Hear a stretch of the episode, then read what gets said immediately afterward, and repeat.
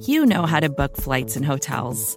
All you're missing is a tool to help you plan that unbelievable travel experience. That's why you need Viator. Book guided tours, excursions, and more in one place. There are over 300,000 travel experiences to choose from, so you can find something for everyone. And Viator offers free cancellation and 24 7 customer support for worry free travel. Download the Viator app now and use code Viator10 for 10% off your first booking in the app. Find travel experiences for you. Do more with Viator. In 2022, Team Milk came together by sponsoring female marathon runners for the marathon in New York City. Today, they're more than 20,000 strong. In 2024, Team Milk is making an even bigger commitment to female runners and launching the only women's marathon in the U.S. designed for and by women. The inaugural Every Woman's Marathon will take place in Savannah, Georgia on November 16, 2024. You can learn more and register for the marathon at everywomansmarathon.com.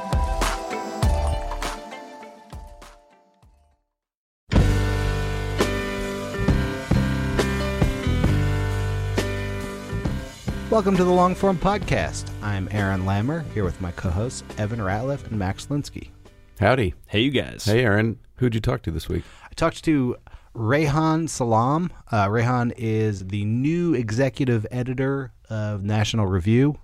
I think this is our first um, conservative politics writer. You've been trying to get you've been trying to get a conservative writer on this show. I have because I this, is believe a- this is episode 118, and you have uh, you have been trying for a long time. I'm proud I of you. believe in being uh, fair and balanced. But uh, actually, Reihan is like one of the most charming people I have ever talked to in any capacity in my life. Um, I- would say politics is actually n- not the only thing we talked about. He also does a column for Slate.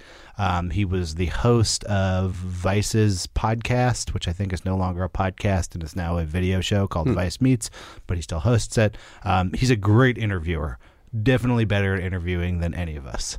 um, so I, I really recommend this episode. Well, it seemed like he uh, he got you too. You've seen much more conservative lately. I did. I, I felt. I felt like I wanted. I just wanted to please him after the episode.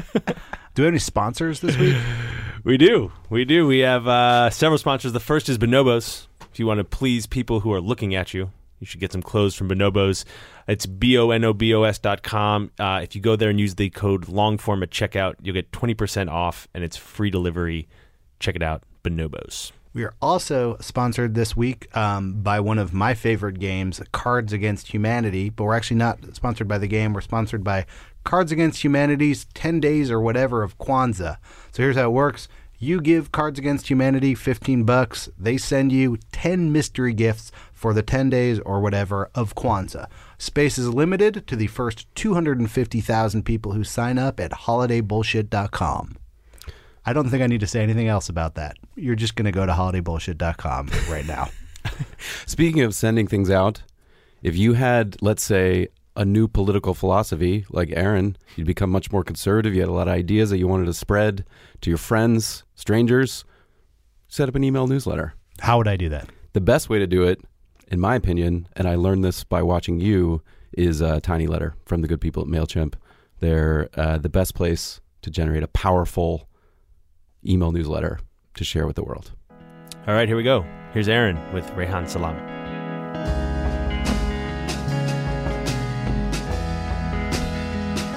Welcome, Reihan Salam.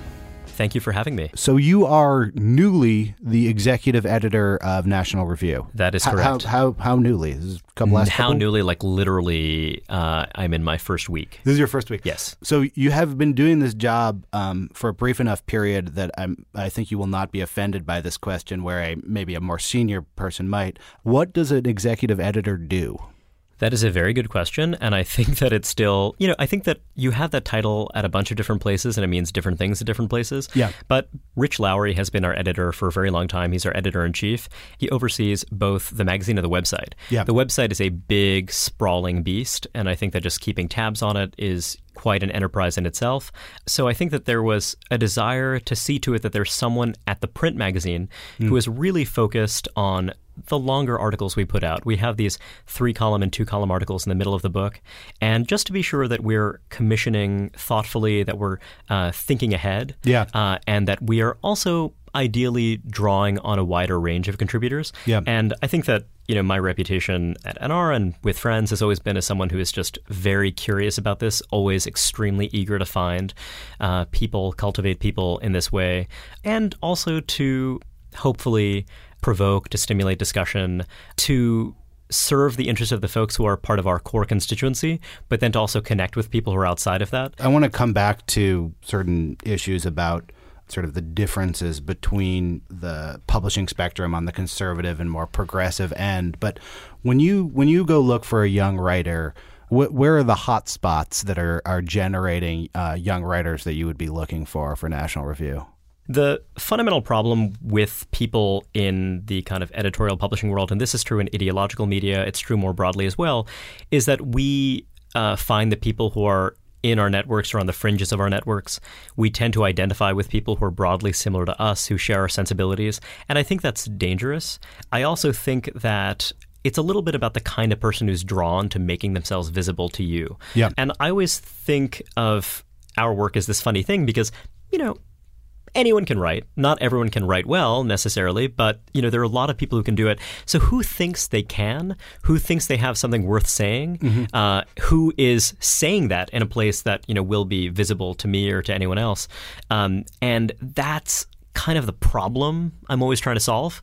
Uh, that being that you know I just see these people who are like in my field of vision because they're kind of self-appointed. Right. They've appointed themselves as people who ought to be heard, and I just feel like wow, there are a lot of people out there I want to hear, and I think there are other people who want to hear too, but who aren't really easy to find. Right. Um, well, I think that that there are um, certain pockets where there's kind of a farm league system where even someone who doesn't set out to write politically maybe does a few pieces for the Awl and someone catches wind of it and you know boom they're writing for slate and someone likes them at slate and and you're working for the new republic Yeah. a few years later what i've seen and i may be ignorant of this is that uh, a magazine like National Review doesn't necessarily have as deep a farm system, that there isn't quite as much of a um, broad, lowly paid base to choose people from. That's very astute. So basically, the, the larger issue is that in our world, I'd say the boundaries between ideological media and non ideological media are sharper and more distinct than they are with folks who are on the left end of ideological media.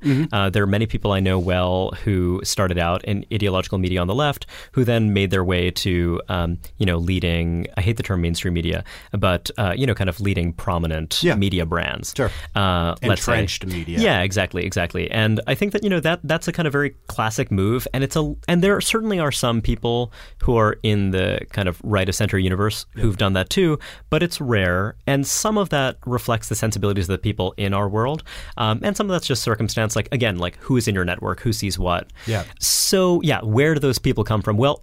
Well, I'll tell you a bit about myself. Yeah. I Yeah, how do um, you, how would I find you if I were looking for you? so when I was when I was an undergrad, I was an avid reader of Andrew Sullivan. I was an avid reader of Andrew Sullivan because when I was in high school, I read the New Republic kind of through a random set of circumstances. It was like in my high school library, and I started subscribing to it, and I just got into it. And uh, so I would just email him from time to time when I was an undergrad after he'd started blogging, and he was very encouraging and when I applied for an internship in the New Republic, you know, I did that through a th- separate process, but then he was someone I immediately bonded with. And that was really powerful, partly just, you know, the sense of legitimacy. I mean, I didn't think I was going to be a writer. That was not um, Yeah. in the cards for me. That seemed just not like a, a realistic prospect from someone who came from, you know, standard middle class kind of background. So, you know, just to see how this works, I mean, that was a very big deal for me. But it started out just because I was a curious reader who was just engaging with this person. And I found a lot of people that way. Yeah. Um, you know, people who reach out to you, some of whom wind up being really stimulating to talk to. And then, you know, you're kind of at some point you're turning the conversation like, hey, I really appreciate that you're giving me these ideas, but you realize that you actually have a lot to say. Yeah. And that, you know, if this is something that you want to do, you ought to do it. Um, it's also, you know, even going to college campuses, finding people who don't necessarily agree with me on X, Y, or Z, but just where it's like, wow, you have an interesting voice. You come from a, an interesting and distinctive kind of place. Now, again, the tragedy there is just these are college campuses, right? I mean, you know, this is still a fairly narrow slice of the world, but that's really what I get excited about. I really get excited about certainly finding people who think they have a lot to say and are kind of quite yeah. um, happy and comfortable with that. But then sometimes finding people who um, just have a deep subject expertise or just are compelling storytellers in some other domain and kind of trying to get them excited about some of the questions that I and we're excited about. Before we started, you and I were having a discussion about whether or not this was a resurgence of the golden age of the columnist. And certainly what you're describing in terms of people with ideas and, someone like Sullivan, and I would say your writing um, is in the tradition uh, of, of a Sullivan. When you're seeking out for National Review that sort of that that that meat of the book stuff that's longer, there's a lot of loud voices on the internet how do you distill that into something that's a feature? I mean, how, like when I, when I go on the na- when I when I go on National Review's site, it's a lot of columnists. That it's very do- dominated by sort of opinion blogging. What do you look for in, in a feature article?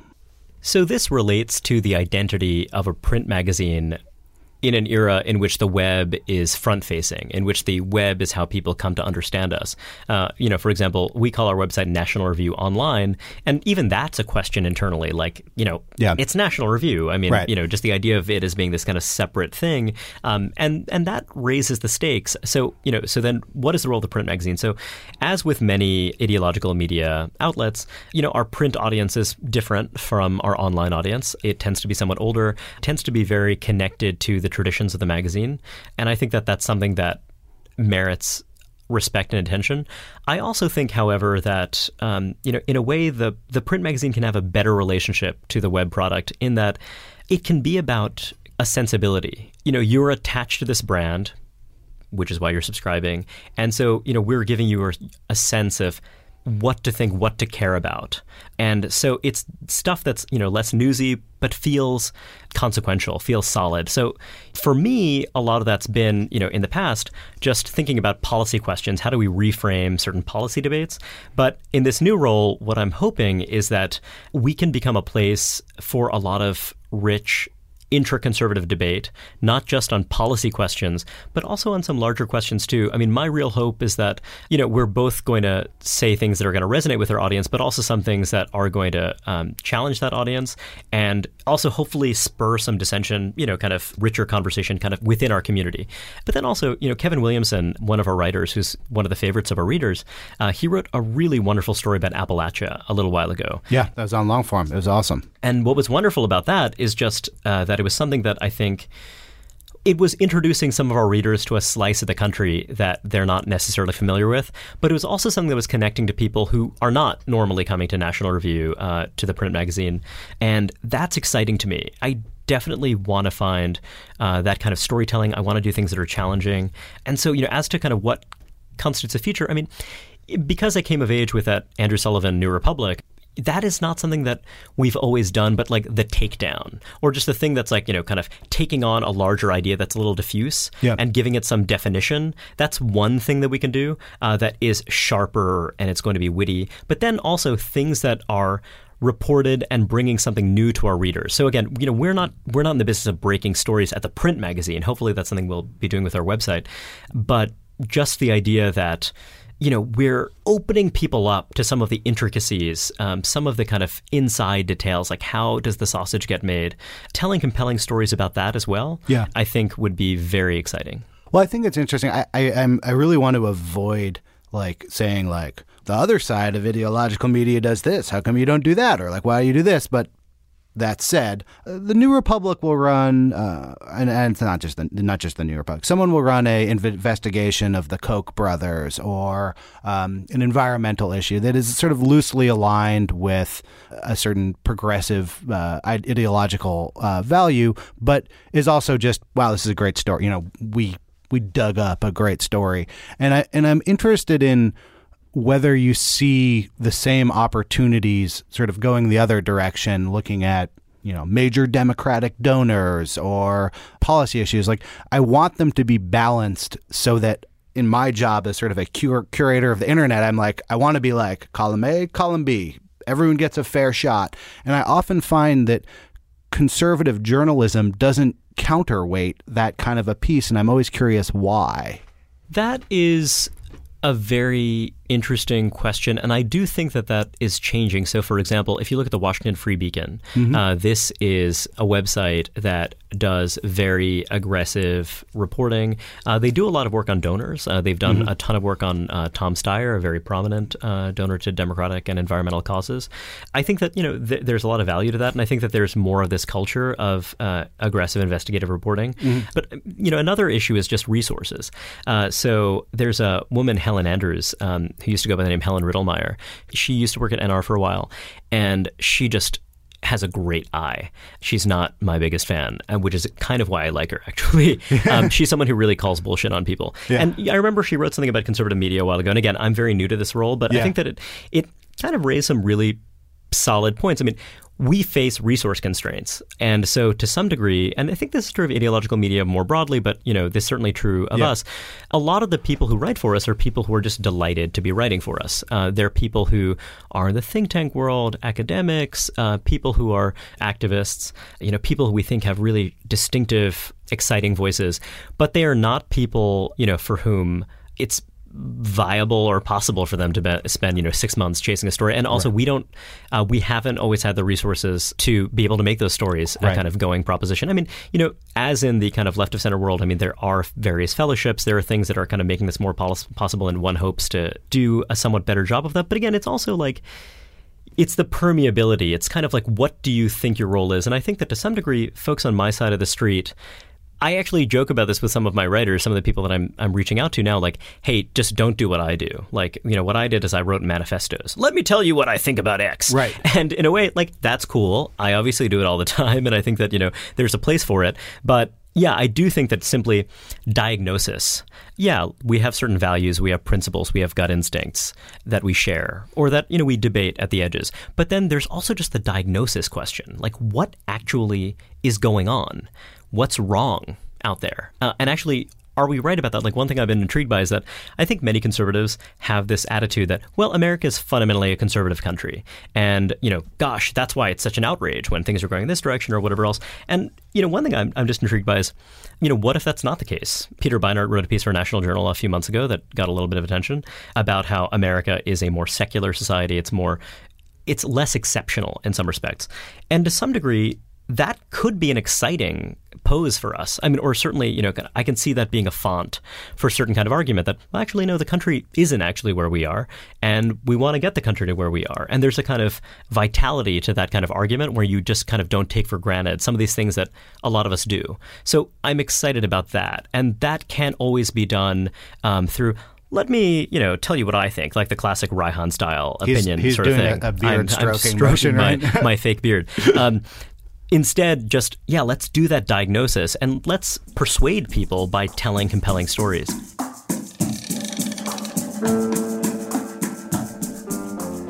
Hey, it's your host, Aaron Lammer, with a quick word from our sponsor, Bonobos. Uh, winter is coming. Perhaps you want to update your wardrobe, but you don't want the hassle of shopping for it. Uh, that's the situation I was in, and I was very excited to discover Bonobos. They're at bonobos.com. They make everything from shirts to hats to denim, outerwear, pretty much anything you could want. So I encourage you to go to bonobos.com, and when you're checking out, put in offer code LONGFORM. You'll get 20% off your first order. Shipping's always free both ways, and you can return anything if you don't love it, no questions asked.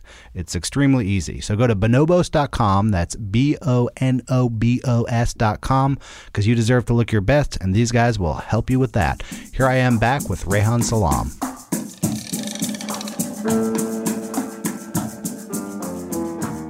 You host a uh, it's labeled a podcast, or maybe it was it was once labeled a podcast. I think it's been rebranded now. It was originally the Vice podcast, and um, one of my favorite. I, I really enjoy the show. Thank you. Um, I really enjoyed. You had um, Rick MacArthur, who's the um, publisher of Harper's. You disagreed with some of his views, but but uh, Rick MacArthur is uh, probably of uh, magazine publishers, uh, the most tilted against the, the internet of, of, anyone who's got a, a major mouth, mouthpiece right now.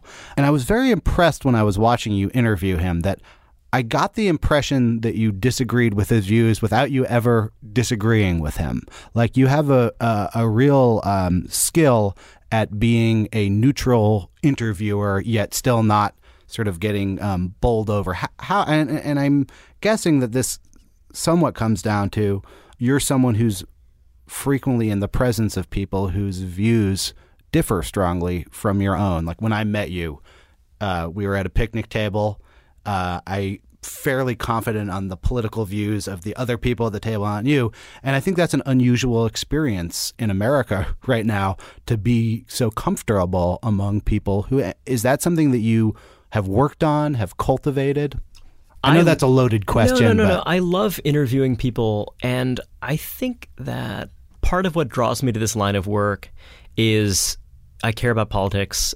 I think of myself as having an activist bent. I care about the country. I care about the country's future. And so it matters to me to be with people who are like minded and to be working together, feeling like we're working together in the same direction. Mm-hmm. So that stuff is very, very important to me. But I also think the thing that has always drawn me to being a reader is I'm incredibly curious about other people. I'm curious about what they think of as the constraints operating on their lives. Yep. Why do they think what they think? Um, and I think that you know with the interview series, it's really important to me just to draw out what they think um, and to you know make them feel safe in that. And I, you know there are times when I kind of will push back, but usually the pushback is just to gain some more clarity into exactly how they put the pieces together. But like in a way, if I weren't doing this job, I'd want to be a high school guidance counselor because I'm obsessed with the idea that there are people who think that there are constraints operating on their lives. A lot of these constraints are real. Some people don't see the constraints, you know, or, or whatever else. But it's just, but some of these constraints, they're plastic. You know, to some degree, it depends on how we think of ourselves um, Absolutely. in relation to other people and what we can do. And I just kind of feel like, wow, what a powerful thing. What a difficult, hard, and miserable job in some ways. But just to feel like you can be the person who can kind of reframe how people think about stuff. Some people think of opinion journalism uh, as about persuasion, and I actually don't think that's the case because I think that it can be at the edge. But I think it's very hard to persuade people because people believe, at, you know, at our age. I mean, you and I are both ancient; we're practically dead. Yes. Um, but you know, uh, we believe things because we're part we're affiliated with people. For me to tell you that you're wrong about this like deep foundational thing is for me to tell you that your mom is wrong, you know, your whole family is wrong, where you grew up, that whole thing is wrong. I mean, I'm not going to persuade you of that. Right. What I can persuade you of, and this is in terms of my engagement with things outside of my world, I can persuade you that actually some people who disagree with you are actually coming from the exact same kind of place. They're actually pretty thoughtful. Maybe you'll think, well, you're entrenched in this other thing, and I'm not. I'm actually deeply thoughtful. Or, or maybe just to make you think twice about that. And that's one thing that kind of loosens the thought process a little bit. And again, I don't think I'm going to persuade people that way, but I can challenge them and get them to be a little clearer about exactly what it is they think. And I think that there's a lot of value to that. So, you know, in my writing, in my own columns and what have you, I mean, I'm very cognizant of the fact that you're doing different jobs for different people. I'm doing one job. There's some people who are like, I'm coming to Reihan because I basically agree with Reihan and I kind of, you know, want to see him make a, you know, a certain kind of argument. Then there are other people who are like, I like to get angry and enraged, and I'm literally just going to read this so that I could become full of hate. Um, and happy to do that too. And there are going to, you know, some kind of people fall in some third category, et cetera. And, you know, you just need to appreciate these are different constituencies. But how can you leave everyone a little bit better off? Yep. Like how that person who really wants to get enraged, I guess you can, you know, kind of stir the blood a bit and, you know, kind of, you know, get them thinking and get them to believe what they already believe even more so. And the people who kind of are just curious and open, you could hopefully show them something new or give them a different frame to understand things they think they already understand. Um, so, you know, that to me has always been very um, fun and satisfying. Uh, so I was going to ask you about uh, activism, the idea of activism, and what you were saying about sort of stirring up people's preconceptions. When you write a piece, there's potentially the way that you would just write it in, in a vacuum to your own tastes, to your own beliefs. And then there's what impact it will have on another person. And I think that in the last couple years, some of the stuff that's happened on the web, when you look at a company like, say, Upworthy, that is really testing how people react to a headline, how people react to an image. In a couple years, you're really going to be able to fine tune that idea of activism, the impact of what your writing could have. And I guess I'm wondering how do you balance those two things, sort of your ideal of an article versus what would be convincing to someone or even would get clicked on by someone? And it, or or is that something that just doesn't matter to you? I wear a lot of different hats, and I think that I do approach things differently depending on which hat that I'm wearing. So, for example, um, in terms of engaging with people who are in the wider world, you know, that is people who are non-conservatives, let's say. I mean, persuasion is not, you know, my chief mode of uh, operating. When I'm within my world, and I think that National Review has done a very good job of this. Um, we really do. I mean, you know, we have these staff editorials where we it really does matter to us to an audience of people who are broadly like-minded, but to kind of say that, hey, look, here are our shared ideals and values, and here's how to think about this. And our editor, Rich Lowry, um, is someone who I think has long been very deeply interested in the idea that um, you know conservatism needs to be centered on the interests of uh, working class Americans, and to some degree, we fail to do the work of diagnosis. That there are many people in our world um, who don't fully understand what's happening on the ground, how families have changed, how durable these changes are. Uh, so I think that you know that activism piece is very important in that sense of just within our world. You know, how do we how do we make this case? How do we articulate a conservatism that fits the realities of our country as it is right now. Now, as for the kind of content that we're producing outside of those staff editorials, I, I think that part of it is that actually it is a fairly big tent, and there are people who have, and, and we actually have always, you know, some would say to a fault, really allowed these debates to um, to you know uh, to unfold. Um, you know, people have deep disagreements about you know any number of questions, uh, immigration policy, um, you know, how to think about political Islam, like just you know all kinds of things. Um, and I think that that's healthy for us to be the site of that kind of interconservative debate. You know, when you talk about Upworthy, I mean, gosh, that is that is deeply interesting because this also relates to political communication and opinion media. Like this is one thing that I find interesting because I think that you know people will always complain about, uh, you know, gosh, resources. And I kind of, you know, invoked, um, you know, this question in, in terms of how it shapes, you know, kind of some of the journalism we've done or how we've kind of approached things. But the thing is that in a way, political communication is a huge industry. Yeah. Uh, and that is something that is separate and distinct from what we do. And there are ways in which those lines blur. So, you know, you have many nonprofits, many think tanks uh, that are producing uh, content, uh, and they're Yeah. producing, and actually, you know, kind of many of these guys are trying to do investigative stuff. A lot of people who write for National Review have also written a piece for a think Yeah, tank. that's absolutely true. And also, when you think about, you know, some of the most talented left liberals, neoliberals, um, you know, who are kind of in the opinion journalism world, are people who had their stints at uh, Think Progress or had their stints. i- i- It's it's you know quite striking. And so, you know, when you talk about the ecology where people come from, you know, it is very interesting. And I think that some of these guys do think very explicitly and you know about effective political communication. But I mean, to some degree, that's about the audiences. Political communication is trying to connect with this much larger universe of people who like maybe pay attention Right. right before an election. So I think that you know we live in that world more of that core of people who have you know, this kind of civic commitment that happens to kind of line up with partisan politics. So I do think that those are somewhat different things. And I think that, you know, in a way, you know, we make a mistake not having a very precise sense of who we're talking to. Uh, Michael Kelly, late editor of The Atlantic, uh, but he always talked about how, you know, when he was talking to advertisers, he was trying to tell them that, you know, the, the Atlantic reader is a CEO, whereas, you know, the truth was that the Atlantic reader is someone who just likes reading books and is probably kind of a nerd. Now, you know, that's not necessarily as sexy to advertisers, uh, but, you know, it, it, it's people who are stimulated by this, and oftentimes people who are very much like the people who are kind of you know producing um, you know what we're putting out. it it seems like for me to do your job, you have to be a very active reader. So, uh, how do you like? How do you how do you stay on top of all this stuff so that you can come out with something every week and not look like an asshole? Uh, Well, one thing is you give up on not looking like an asshole because you definitely just will. So you Yeah. just kind of accept that that's your inevitable fate. Um, but I think. Well, I used to use an RSS reader, and then the RSS reader really felt like a job. Yeah. Uh, so I think that uh, you know now I do use tools like uh, Longform and uh, and Pocket um, that are enormously helpful because you know, and you'll find this with a lot of people. You know, Twitter becomes something that is a very useful source for just harvesting. Oh Sure. gosh, that you know kind of that makes sense. I need to follow up on that. Um, and I do read print magazines. I certainly read the London Review of Books, um, you know, and, and, kind of like just I don't know, like even like uh, Raritan, you know, kind of this kind of like this random stuff, just because it's things that are not organically, you know, kind of coming across my field of vision. You're one of the rare people who can actually claim that you're like using an RSS reader for work. Like, yeah, yes. yeah. I mean, but I think that you know the well, it's also just kind of I follow my curiosity. I mean, I think that I'm someone who like harvests books, like, uh, and I'm not proud of it, but like you know, kind of. So you know, there are some books I'll read in a sustained kind of way, you know, kind of a little bit of fiction here and there. Like you, I imagine, you know, kind of just given where we are, where we live, like we know a fair number of writers, so that yeah. creates its own obligations.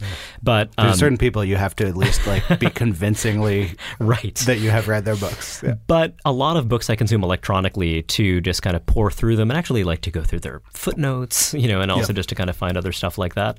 So that's something that is very satisfying. Um, and also just you know, some of what I do is, yeah, just kind of like reading columns that I feel like, gosh, this could go in this other direction. And I kind of want to know if this person feels the same way. So for me, some of it now is like, there's definitely like reading, but one thing I like about this job is that it's kind of an excuse for me to do the thing that I've always loved to do, which is talk to people and just like, hey, why did you make this choice? Um, you know, like, uh, or tell me, like, as someone who writes myself, I know this isn't exactly what you wanted to say.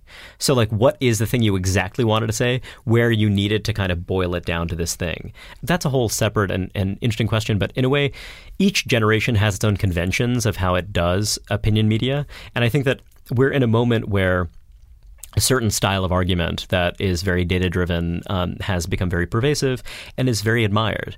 You know, it's certainly something that I've been uh, amenable to and I think is important and valuable. But I, I, sometimes I also just think like Lionel Trilling didn't use charts, and he said like I remember uh, you know there's that cover story uh, a little while ago you know about the Ivy League and why the Ivy League is turning out just kind of miserable drones, and it just stimulated uh, enormous conversation. Was, and then there were these people, well, I don't see your proof. There's just a lot of assertions in here, Buster, yeah. and it's like dude.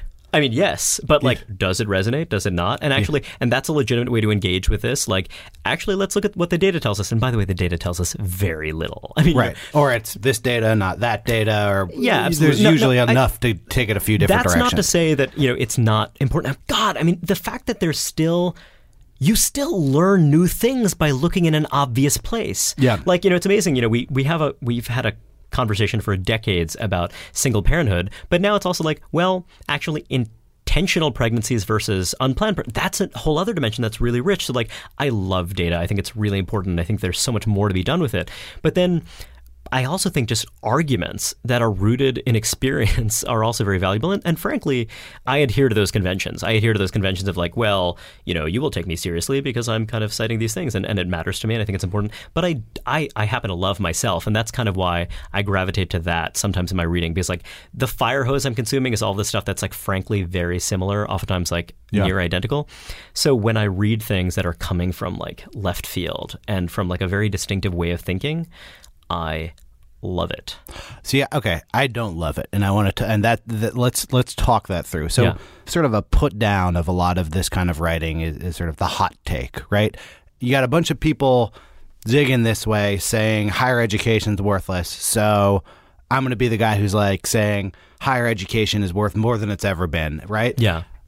I've seen you on your feet. I feel like I could throw like lob you a topic and go like go over, go under, right, go over, right. and you could do a really good job. Like there's like a, a, high school debate element to it where it's like either I'm getting assigned a side or I'm just going to take the side that I find the most interesting that would bring the most traffic. And media is getting broader and broader. So the hot there's more and more like if more and more people are writing about the same topic someone's got to go for the hot take, and then someone's got to go for the super hot take. Right. And very soon, we're saying things that we might not mean. I guess I'm wondering, like, how that kind of writing intersects with more and more people writing online for free and sort of trying to carve out their own space. Like, do you feel crowded in?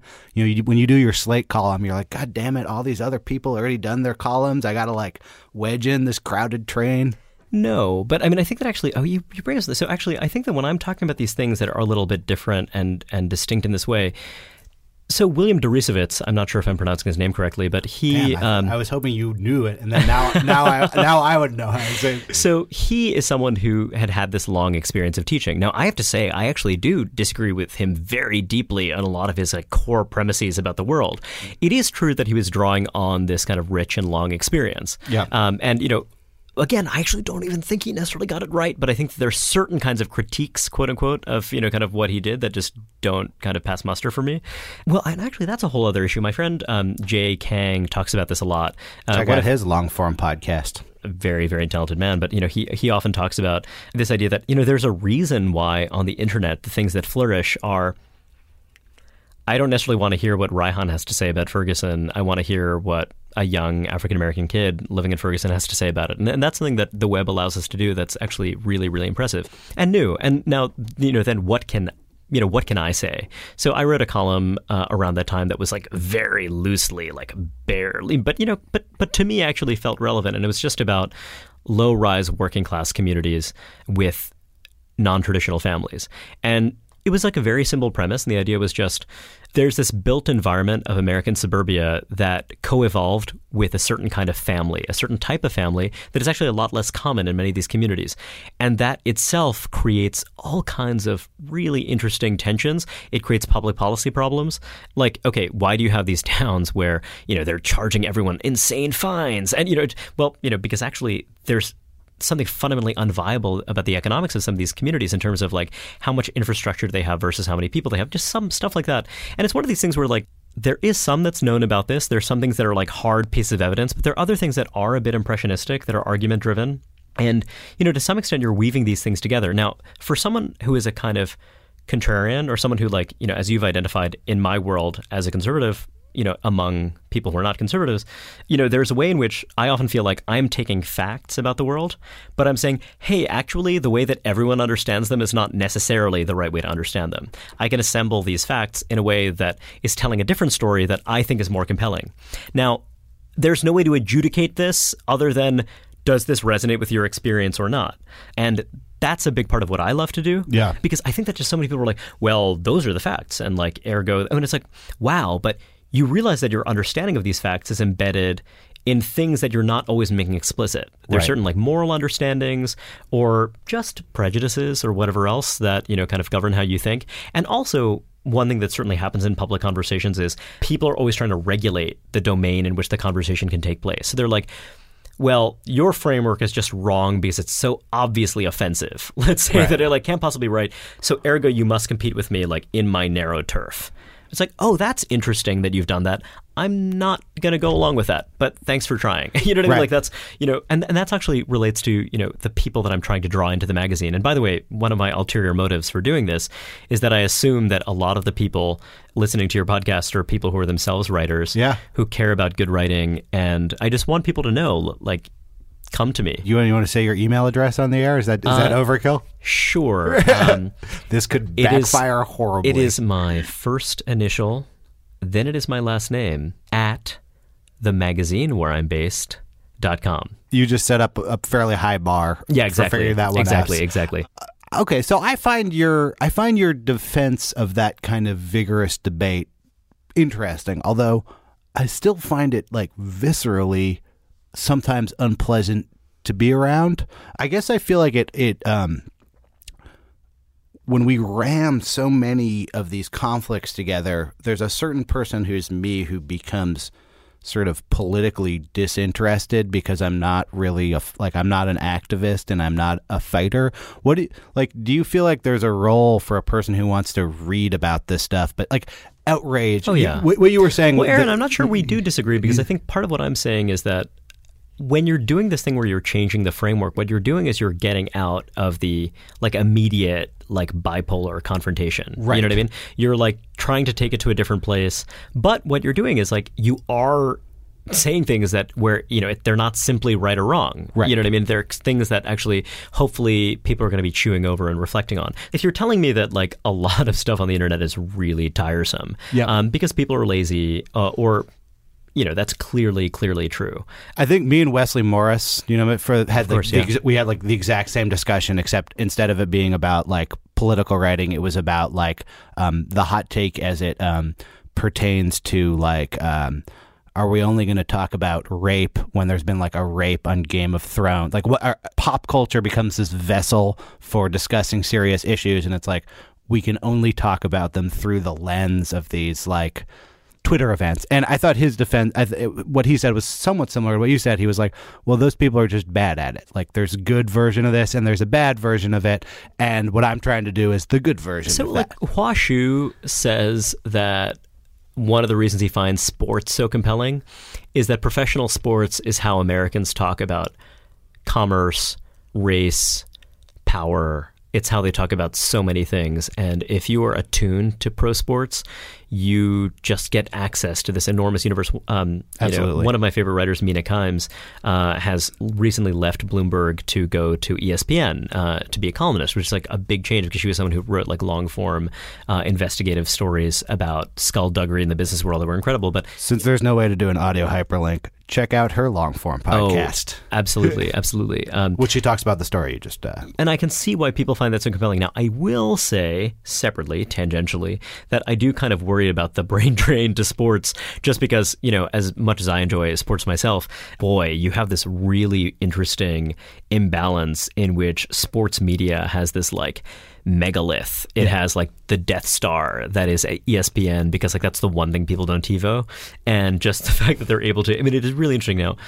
you know, I'm, I'm not sure how that's going to work out, but but um, so yeah, I mean, I, I'm with Wesley in the sense that um, Wesley Morris in the sense that that's where the culture is. That's where we have shared conversations, and and I think that's okay. Now, on the other hand. I am obviously quite happy talking to the niche audience of people. Like when I um, type in my phone, etc., it autocorrects to EITC for the earned income tax credit, which I think tells you a little bit about the depth of my like niche interests. I mean, I think Yeah. that um, clearly I'm emailing my friends about the EITC and what we think about it. Um, going back to the activist thing, this smaller audience is oftentimes of the people who are engaged with the making of policy and it's informing how they think about these underlying issues and that has real consequences and that's something that i feel a great responsibility towards you know just that we are informing people who are making very important decisions and also just kind of helping them navigate well what do you trust or how do i understand this? What's the diagnosis? And you know as in medicine diagnosis is an art more than a science you said that one of your techniques was to sort of take the argument out of the box, take it out of its sort of most basic constraints. And I think that's something you're very skilled at, not just in the in the sense of debate or also, you know, when you're hosting the Vice podcast as a moderator, you'll have these guests where it's like Jeremy Scahill and then Reggie Watts and then Stoya, who's a a porn act- actress, and then you know it's a real diversity of people, and I think that you're good at those shows. Actually, have a, a through a, a thread. They don't feel like wow, these are totally different than each other. How, how do you do that? Like, what are your techniques for drawing something out of its you know traditional box and, and bringing it somewhere where you feel like there's a, a valuable discussion to be had? Among my friends, a running joke is just that I'm someone who always asks people questions. Um, I wouldn't say it's compulsive, but um, I just love to get to know the people around me. And I guess I always think of it as just respect. Like, I've done very little celebrity journalism in my life, but the thing that has always been there's this funny indignity to it. You're the worst part of this person's day, or you're just kind of this burden. You're this obstacle to be overcome, you know, by this person who would desperately want to be somewhere else. So I always think just being able to connect with something, uh, with someone, and just figuring out, you know, what is it that this person cares about, wants to say, and it's hard actually. Like I definitely feel with some people like they're primed for this and they have things they want to share or ways they want to be seen. They have ways they're normally seen, and then they have this other way they want to be seen. There's this other missing dimension to kind of their public persona, and I, that's how I always think about it. Just like respect, like you know, how can I bring out how you think things fit together and how you think your agenda or whatever or whatever you've put, you know, kind of, you know, recently I interviewed um, Alex Ross Perry, the director of uh, Listen Up, Philip, a really, really good movie, and Jason and Schwartzman. really, and a and a surprisingly non-promo-ish interview you did with him. But I, I was just so curious about this movie. And just for me, it was like, you've made this thing that is, I think, so rich and just so much thought went into this and it was amazing because like right off the bat he was like telling me things that yeah people react to it in this way i can't control how people react to it but that is definitely not what i think and you know kind of people were making assumptions about how he thought how he approached his characters and it was like this is perfect this is exactly what i want to know Yeah. and you know for me that's like everything like and and that's the thing about ideology too. It's like boy, I mean, I definitely encounter people who think they know what I'm about. They think they know where I'm from. You know, it's obviously like kind of offensive or just Yeah. kind of whatever. And- Or sometimes not. Or sometimes like it's actually more generous than is appropriate. Um, or any person who's like even semi public. So just to get that feeling of like really getting to know people who think something like deeply different from you or have this really different kind of experience, what a privilege. And I think that's a privilege that, you know, you and I have as people who, you know, get to be readers for a lot of our life. Absolutely, and uh, interviewer. I mean, I you know, I'm I'm asking you uh, questions about interviewing, and I'm very sincerely like trying to like steal your techniques. So like one of the things you said that I, uh, was that people have this this perceived self, and then almost everyone has this secret self or this what they really want to be known for, or what they really want to be asked. How do you how do you sniff for that secrets like? Like, wh- how do you get on the trail uh, uh, of what that is when when someone comes in and you've never met them before? I have always believed that everyone wants to be seen, everyone wants to be recognized. There's this amazing Doris Lessing quote in which she talks about how women, young women in our culture, are put on display. They're incredibly visible, and then suddenly, without warning, you enter this other phase of life where you become invisible. And she just talks about how that's actually a gift. Just you know the way you get this space to be yourself. Or I mean, I'm, I'm butchering it, but it's it's a beautiful and affecting quote, and I've thought about it so much. But a lot of what I think about is that, yeah, that's an experience for some people who are so visible and then they just cease to become visible. But then there are some people who are never visible. you know, I always think about like, why is our line of work full of men who look like gargoyles? Uh, you know, or, kind of, or whatever, you know, or just or oddballs or kind of whatever else.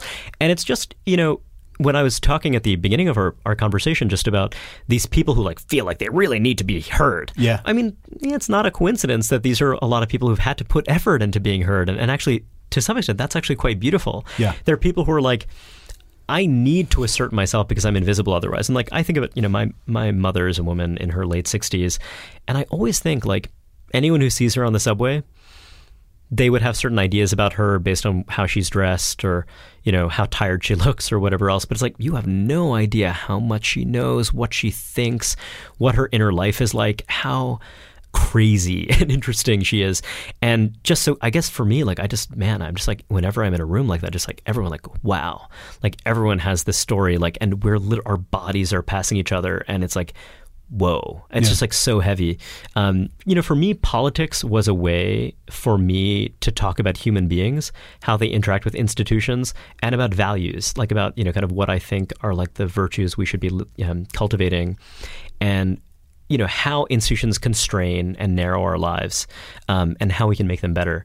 But the real root of this all is just yeah like like anyone like kind of your own feelings of invisibility and then just kind of how amazing it is to feel recognized and then to know that that's true for other people too. So i think of it as just just being attuned to recognizing what not just wanting to say stuff but just giving people that space to show who they really are Uh, It's interesting that you bring up your mother as an example of someone someone who would have uh, a preconception about that would be missing a, a deep uh, inner life. Your parents are Bangladeshi immigrants, is That's that right. right? Do you feel like your experience as someone who who who has a fairly recent immigrant heritage are you do you feel like your own experience those preconceived notions have had a large effect on your life and has that you know made that something you think about as you go about your daily life in New York City I think about this a lot in terms of black identity. Uh,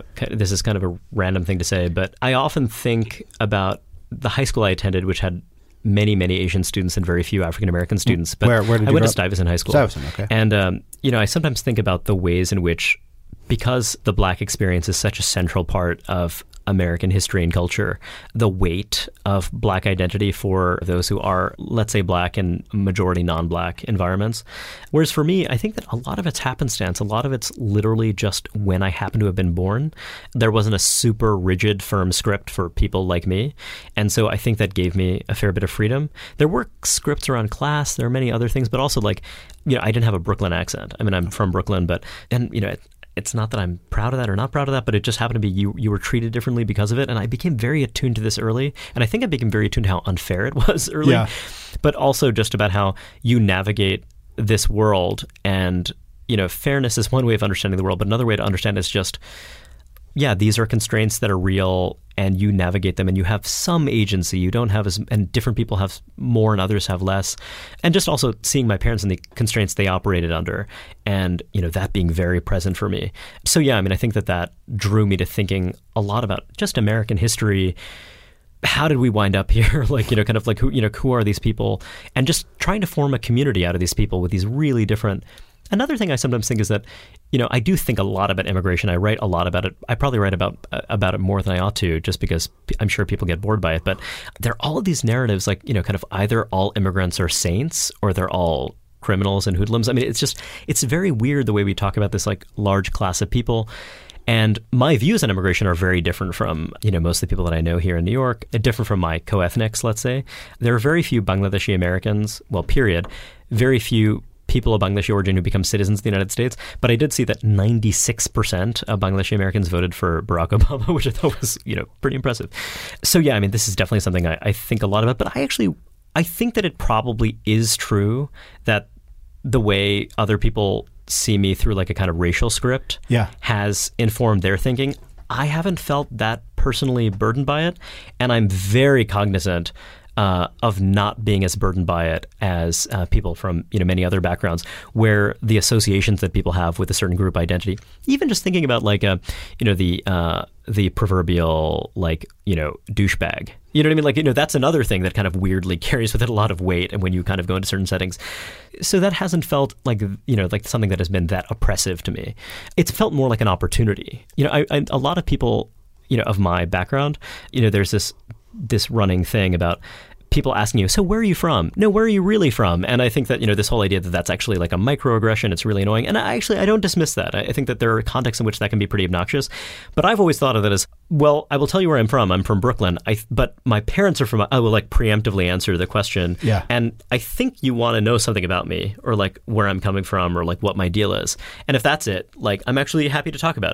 or like where I'm coming from or like what my deal is. And if that's it, like I'm actually happy to talk about it but I also want to know about you because like I'm not going to assume that you're a blank. Like Right. I'm going to assume that you are embedded in something. Like I'm going to assume that oh you're white and uh, you went to Haverford, but oh you're from Erie, Pennsylvania, and oh you grew up in a trailer park, and oh and like you're you feel pretty alienated from a lot of the people you grew up around. Like that's really interesting, and I want to know about that. So in a way, like we all have an ethnicity, and I just kind of feel like so for me, it's like an opportunity to like give people a safe space to have a conversation about like who they think they are. And I, and I guess I'm wondering that sort of curiosity that you have for other people.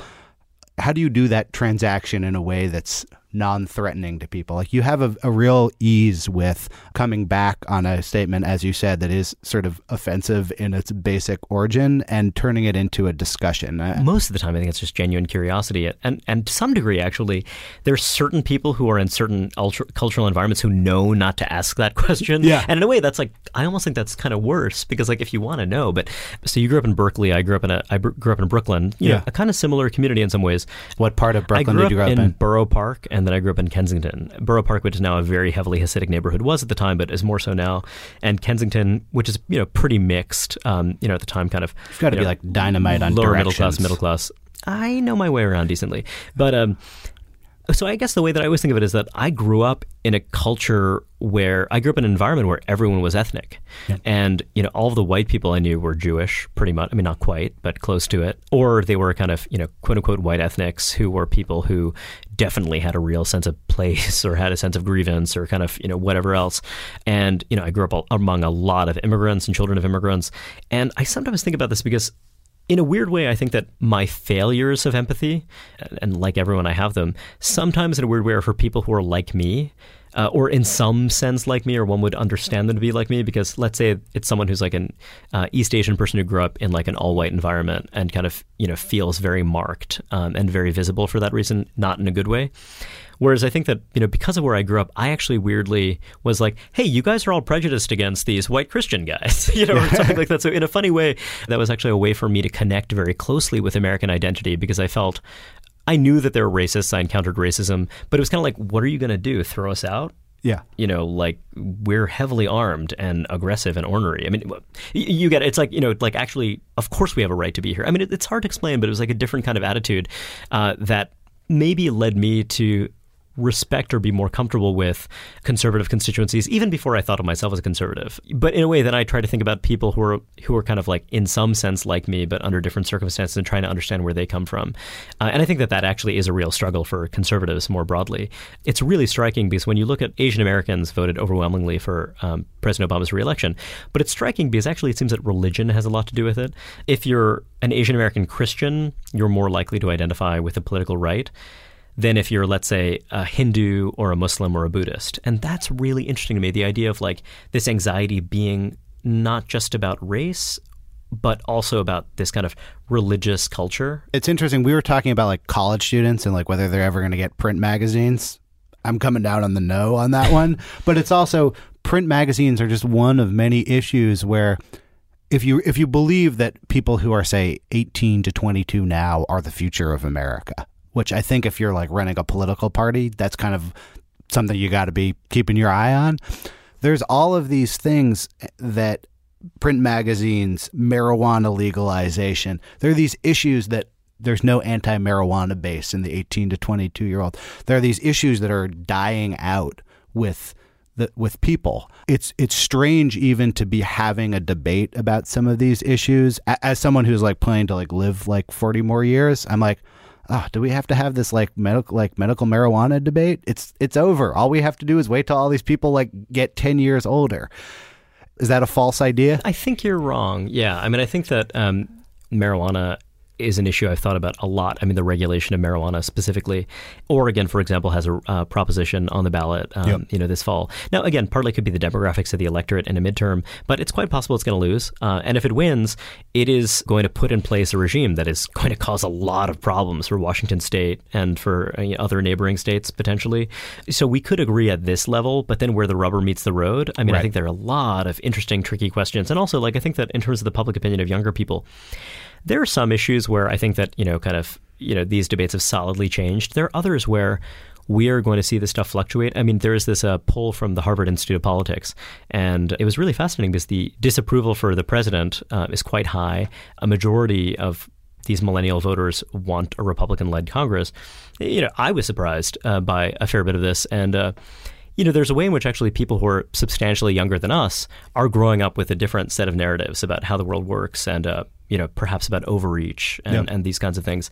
And I do think that that's something that keeps me up at night. I mean, something that I'm nervous about. Are we doing a good enough job, we at National Review, the people in my world more broadly, of connecting to this and that goes back to diagnosis like to what extent do we even understand this world because one challenge that people on the right face conservatives and republicans face is that the people within these constituencies are more likely to be in intact families, let's say. They're more likely to be in communities that are defined by a high level of homogeneity, et cetera. So, in a way, they don't always appreciate how much the country has changed. Mm-hmm. But then it is also true that there are many younger people for whom conservative ideas do resonate. But there has to be a process of translation and actually kind of really understanding. You know, they might be open to you, but you have to be relevant to their lives. So I don't see a lot of these debates as settled. I do think the debates are going to be different and I think that's really important. Like, yeah, like where so so I agree with you in that sense. Marijuana, who knows? But I agree that the terrain is changing. It's already changing in ways that we don't fully appreciate because of like the the age thing, and um, and I think that that's definitely something I, I want to cover. And if you're out there and you think about this stuff, uh, I want you to pitch me. I possibly just said something that was totally wrong, right, about medical marijuana college students, and I don't have to really worry about anyone cashing that check because it's like 112 minutes into a podcast. But you're on Slate every week um, with a new column and you're on various other outlets, um, speaking your mind in, in real time in a way. I was I was just watching this this weekend uh, the the documentary Errol Morris did on Donald Rumsfeld, where he never really says you're lying, but he'll occasionally just like play a clip where he's like, "No one thought Osama bin Laden worked with Saddam Hussein," and it's just like show a clip like we're at a unique historical period for people to be visibly wrong forever. Do you ever consider like all of these like I think about like say like the last month in columns. You had a column about Amazon being Yeah. a force for good in the market and not being a monopoly. Um, you're making like calls in, in real time. How do you deal with being wrong? My favorite example of this is that uh, Ross Douthat, who was my co-author in a book we wrote in 2008 and is also one of my closest friends, we were on a radio program in which we both talked up. You know, we had assumed, oh, this person is probably going to be John McCain's running mate in 2008, but the person would be really awesome would be Sarah Palin. So we actually got out ahead of that. We uh, definitely talked her up very enthusiastically. I don't think that turned out brilliantly. Um, not everyone is going to share this attitude, and uh, but I'll I'll just tell you the truth. Uh, which is what I always strive to do. I think of this as an ongoing conversation. I think of these calls as contingent, and I have, I think, been pretty good about revising the calls that I make on these things, and and and also.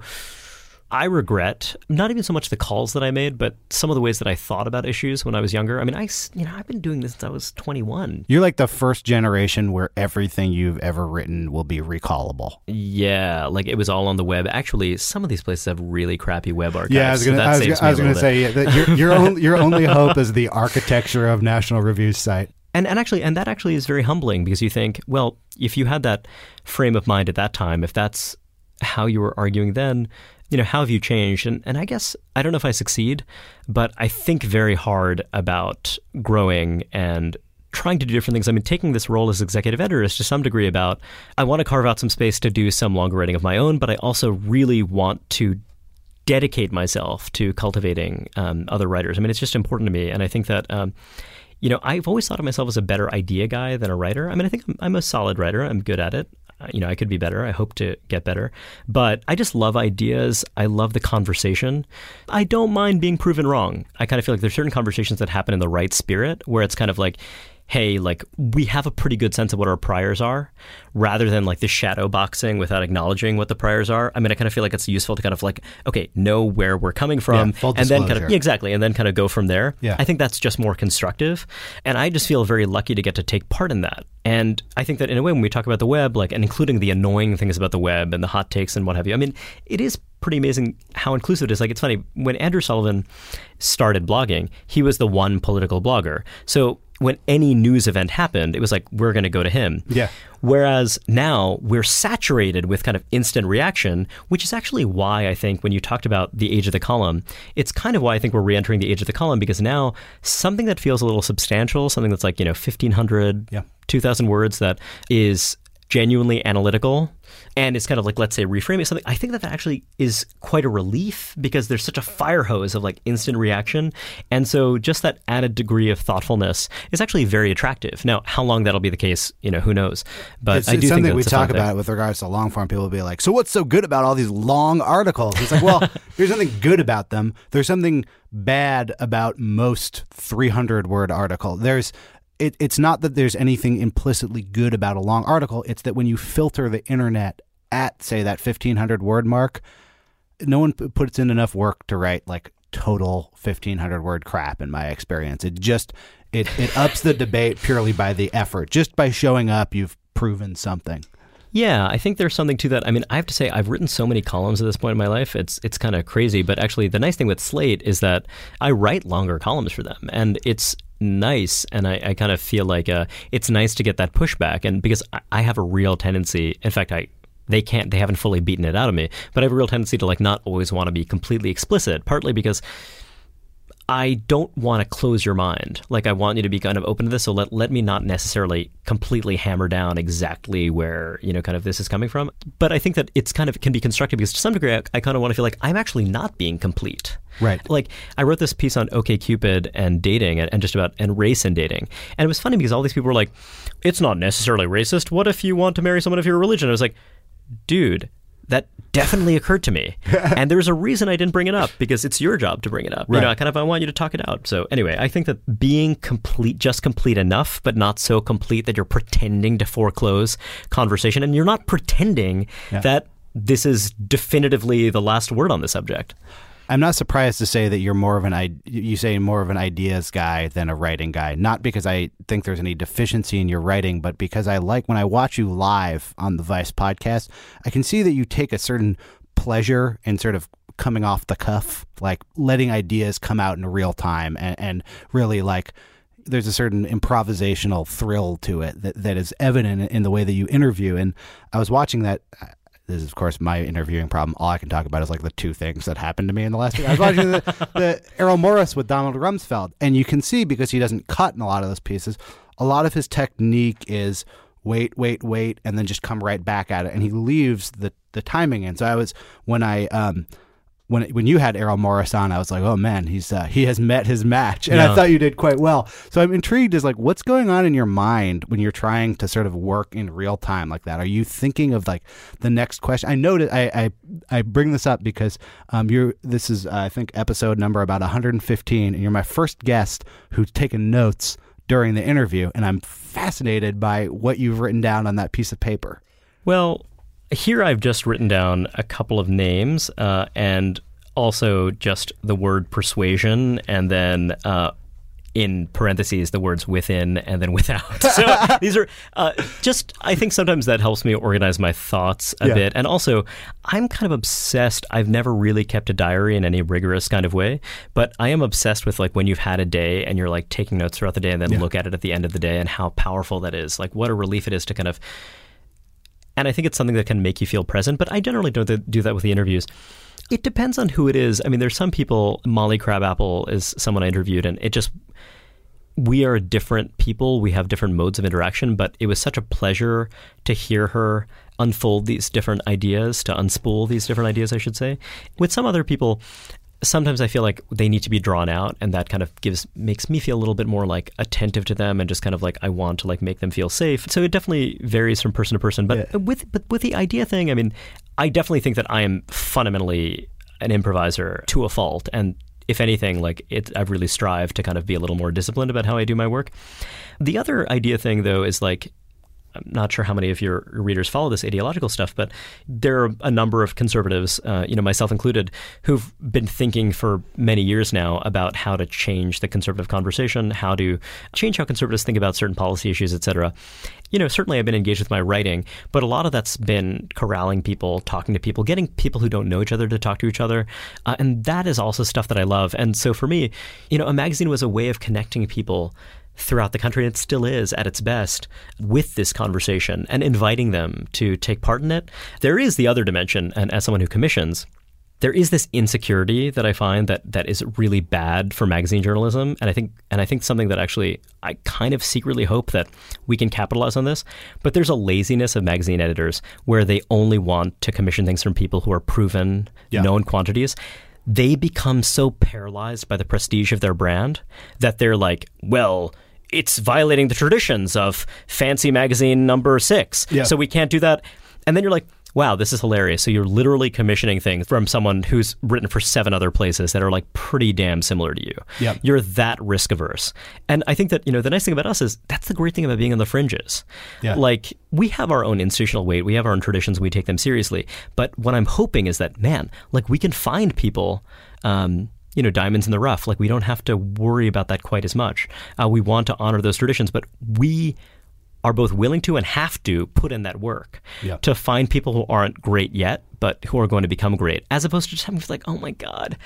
I know everything this guy's going to say. Like, I know exactly the kind of earnest, you know, kind of like liberal thing I'm going to hear from this person or whatever else. And it's like, you know, that's enervating. I feel like it's a funny phenomenon in what you described, where I've I've heard from I won't say names of magazines, but I've heard from magazines where they'll say like, "Oh, well, that's not a that's not an online piece. That's like a that's a magazine piece," and it's like, well, you're saying that's good though, right? And it's like, oh yeah, yeah, it's good. It's like, are you saying that you're intentionally making the website bad? That's, yeah, that's a whole other kettle of Um, but fish. you said you described like sort of uh, an idealized version of the magazine as brand, kind of. This is our brand, and um, the big development, I would say, of the last few years that I've seen is sort of the emergence of the writer brand, where writers are their own brand, or, you know, got to get your own audience, get out on Twitter. So, I would describe you as someone who has a very successful brand. Like a lot of people from disparate backgrounds know about you and know about your writing. You're someone who, who I think resonates to a, to a sort of a, a wider audience than, than you have to. What's the future of the uh, the Reihan Salam brand? Like, and, and how do you regard that in terms of your career and, and the choices you make? I think that if I were deliberate about it, it would look pretty different. Just uh, in the sense that I think that I, I have this like unenviable distinction of being someone. A lot of the people who are familiar with the Reihan brand hate the Reihan brand because, like, I, yeah, it's funny. Like, I don't think of myself as that much of a brand. Like, I think of myself as a facilitator. There are a lot of these longer essays I really want to write. There are a lot of kind of more substantial piece of writing I really want to do, and I struggle with that just because I've been writing these columns for so long. It's been the kind of way I think. And so, like, weirdly, going over 2,000 words actually naturally is easy. Like, you're just kind of typing. Yeah. But to kind of think ahead, like, gosh, right. you know, I still feel uh, a little intimidated by it in a funny way. You know, my dream would be to have a setup where, you know, let's say I am able to contribute to an institution I really believe in. You know, National Review is a place where I really support the mission. But then sometimes I joke with friends like I would be amazing to be like a game show host and then to also write really long, weighty essays about, you know, how we think about the planet. Just because I think that, you know, there are these two parts of my brain, like where I just love engaging with people and I love performance. But then also, I do feel like, man, sometimes I think I need to unpack. And, you know, there's so much that's implicit, so much that's unstated in some of my writing to a point that I think can be frustrating. And I just kind of think I'd really like to give it some space and um, give it the time that it needs. Well, I wish you success in both the uh, game show hosting and uh, long form essay writing uh, traditions. That sounds like a properly diversified career too. Those both those aren't both going to go out of business at the same time. So, uh, thank you very much for coming in, uh, Reihan Salam. Um, we'll have all the stuff in the show notes. Tell me, tell me the name of your book. Uh, Grand New Party. Grand New Party is the book. There's a Slate column every week, and I assume you're going to be doing some stuff at National Review. Absolutely. Um, you know, actually, a great way to follow someone like uh, Reihan. It's in the Longform app where you could follow him, and you'd be getting all the pieces he did on Slate, National Review. You've written. You, are like a perfect poster boy for um, following a writer across domains. So, um, thank you again for coming in. Thanks for having me. Uh, we'll be back next week. And that was the Longform podcast. Uh, thanks very much to Reihan Salam for coming in, though he lives in the neighborhood, so it really was not so hard for him. Thanks to my co hosts, Evan Ratliff, Max Linsky, our editor, Jenna Weiss Berman, our intern, Rachel Mabe. Thanks to our sponsors, Bonobos, TinyLetter from MailChimp, and Cards Against Humanity's 10 Days or Whatever of Kwanzaa. That was at holidaybullshit.com. You should go there and check it out. We'll be back here next week.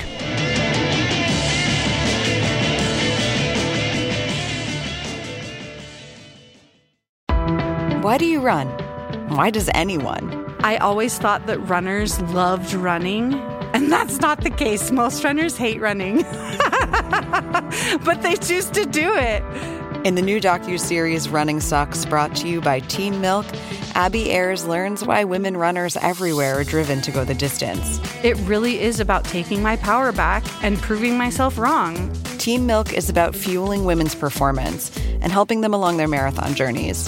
You can sign up now for the inaugural Every Woman's Marathon taking place in Savannah, Georgia on November 16th, 2024. Learn more and register at everywomansmarathon.com.